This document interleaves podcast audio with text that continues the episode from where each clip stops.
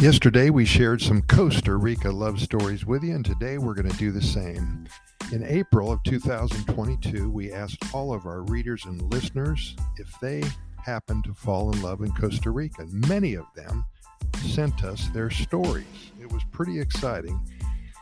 We've shared with you a whole bunch of stories in the past six or seven months, and I want to share just a couple more with you here today. Let's talk about Harris and Johnny. Well, dogs are so special to Harris. Even as a teenager, she used to dog sit for many of her neighbors when they went on vacation or on business trips. She grew up, she graduated from college, and she wanted to take some time off prior to her starting a new career. Well, Harris became sidetracked, as many of us did. She went to Costa Rica for vacation during the summer of 2017 just out of college, she wanted to expand her horizons and become one with Mother Nature. She volunteered at one of the animal sanctuaries in the northern Costa Rica area. An entire month nursing back baby sloths, toucans, turtles, all who have had health problems.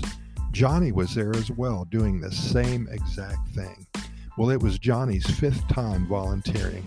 He had been taking care of sick animals for over three years, and now he's taking care of Harris. They fell in love at the animal sanctuary. Harris lives with Johnny in Costa Rica now, and they have two hectares and lots of farm animals, one big happy family. Zulma and Sean.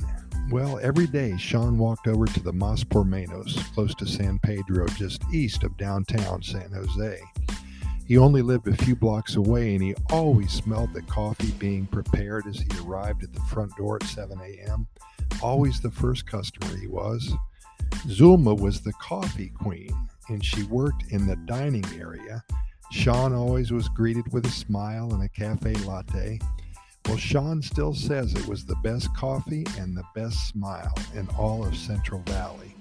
After three months or so, Sean was buying coffee for Zulma on her two days off at the local soda.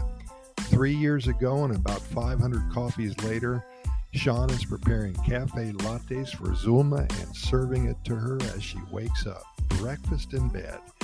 Hey, they're married now and they're living a wonderful life very close to where they first met. Many smiles and lots of cafe lattes gave birth to a wonderful love story here in Costa Rica, and we sure do appreciate Sean sharing this good news with all of us. Hey, we're going to have a few more love stories for you tomorrow. Pura Vida, thanks for listening, and we will See you later.